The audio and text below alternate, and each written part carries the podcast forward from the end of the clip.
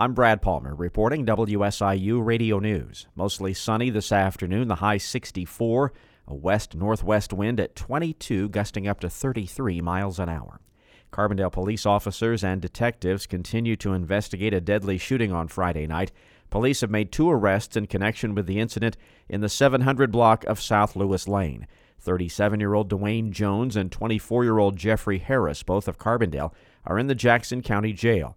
Jones is charged with murder, aggravated discharge of a firearm, and unlawful use of a weapon by a felon. Harris is charged with unlawful use of a weapon by a felon and aggravated battery. The identity of the victim has not yet been released. Anyone with information about the shooting is encouraged to contact the Carbondale Police Department.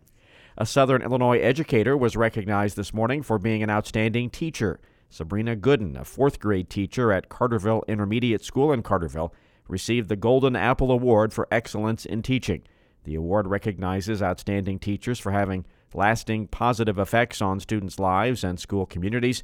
Teacher recipients demonstrate in their teaching and results significant positive impact on their students' growth and learning. Gooden is one of 10 teacher award recipients in Illinois.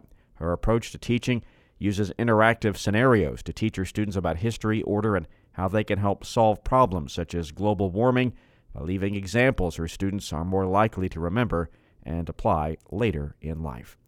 I'm Brad Palmer reporting WSIU Radio News.